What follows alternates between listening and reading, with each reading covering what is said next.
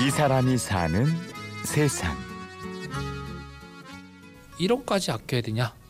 아니면 1원을 소중히 생각해야 되냐? 요즘 보지도 못하는 1원.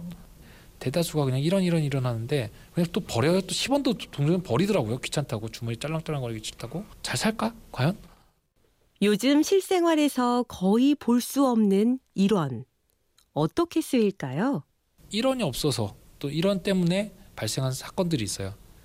뭐 가령 뭐 1원이 없으면 공과금도 한 1원 못 내고요. 납부 못 하고 집을 장만할 때도 1원 때문에 그 집이 있고 없고가 되- 생길 때도 있거든요. 경매를 하면은 3억 1원과 3억은 누가 받을까요?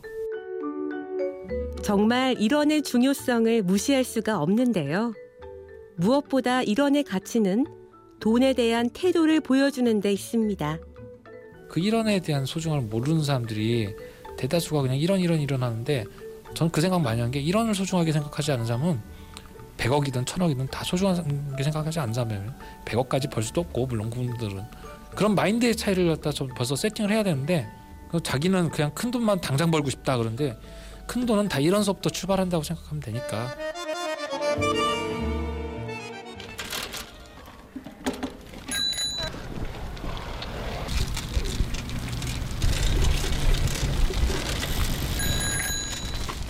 자전거로 출퇴근을 하는 이 사람. 1원도 소중하게 생각하는 대왕소금 짠돌이 이 대표 씨입니다.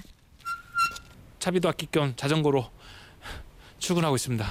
저는 출근길에 이렇게 건강하게 자전거를 타고 오는 짠돌입니다. 집이 부평인데 지하철로 그 아라뱃길까지 간 다음에 아라뱃길에서 등촌동까지는 그 자전거 길로 출근하고 있는데 한 30분 정도는 자전거로 타고 오고 있습니다. 돈도 절약하고 돈도 들어갈 돈도 아낄 수 있는 일석이조죠. 처음 직장 생활을 시작했을 때는 서울 강남의 물가를 따라가지 못해 갖가지 절약 수단을 동원했습니다. 옛날에 제 목표가 한 달에 10만 원으로 생활하기였거든요. 제 생활을 굉장히 단순화시켜야 돼요. 첫 번째로 대중교통을 안 쓰려고 회사에서 잤어요. 어, 회사에 야근이 있으면은 식사가 나와요. 먹고 잤어요 그냥. 둘째 점심 도시락을 쌀기 시작했어요. 왜냐면 뭐 너무 비싸갖고 어떻게 엄두가 안 나요. 근데 아, 김치 부침개를 좀 진하게 한 다음에 김밥처럼 기, 부침개에 밥을 넣고 말아갖고 썰어서 그 도시락통에 담았어요. 그때 조금 더 아껴서 전 집을 장만한 게 목표였기 때문에 그런데 이 대표 씨가 처음부터 짠돌이는 아니었습니다. 제가 학교 다닐 때 제일 듣기 싫어하는 게 아껴라라는 얘기고요. 돈을 못 쓰고 자란 거에 대한 한도 있었고요. 그래서 아끼는 거는 정말 벽을 쌓고 싶었던 유년 시절이 있었고요. 얼마나 힘들었겠어요. 오남매인데 힘들 수밖에 없죠. 먹는 것도 없고 입는 것도 우리 큰 누나 입었던 게 물려서 제가 입었으니까.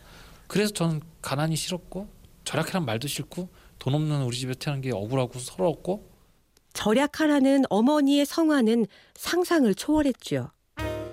나한테 왜 자꾸 아끼라고 하는지 우리 엄마가 너무 싫었어요. 저희 어머님은 절약이란 단어를 이렇게 해석하세요. 무조건 아껴라. 6.25 피난 시절에 소나무 껍데기 벗겨서 껍질로 죽을 해 먹었다. 또는 잔디뿌리 캐서 죽해 먹었다. 이런 얘기를 저한테 하신데 저는 되게 불편했던 게 아니 뭐 나뭐 풀뿌리까 해 먹으라는 얘기야? 뭐 이런 생각이 들어갖고 더 반감을 가졌던 시절이었고요. 그런데 미워하며 배운다는 말이 있던가요? 이 대표 씨는 자신도 모르게 어머니의 절약 정신을 체득해가고 있었습니다.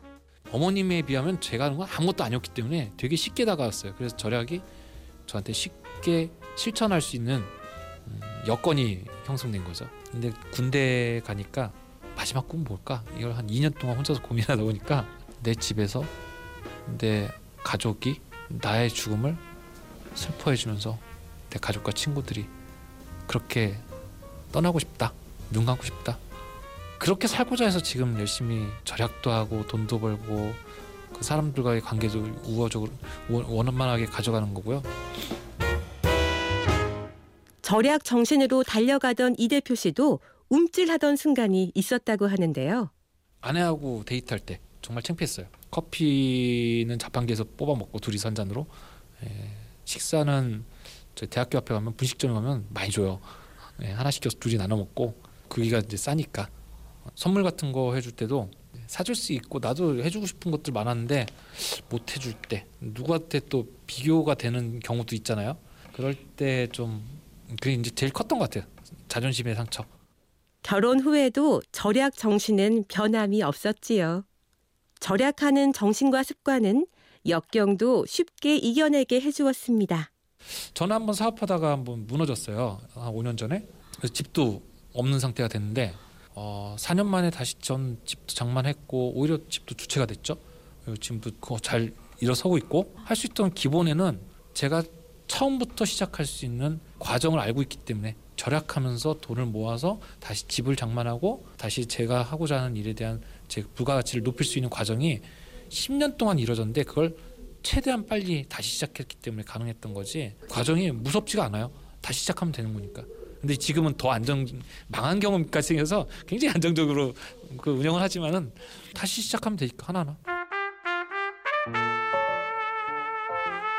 아직 멀었죠. 아직 헝그리 잘 사는 모습들을 계속 보여가면서 누군가한테는 또 희망 비전이 되고 희망이 돼줘야 되는 역할도 있는 거죠 음, 힘들다는 얘기만 하지 않고 희망이 있다, 가능하다라고 믿을 수 있는 메신저 역할을 좀 하고 싶어요.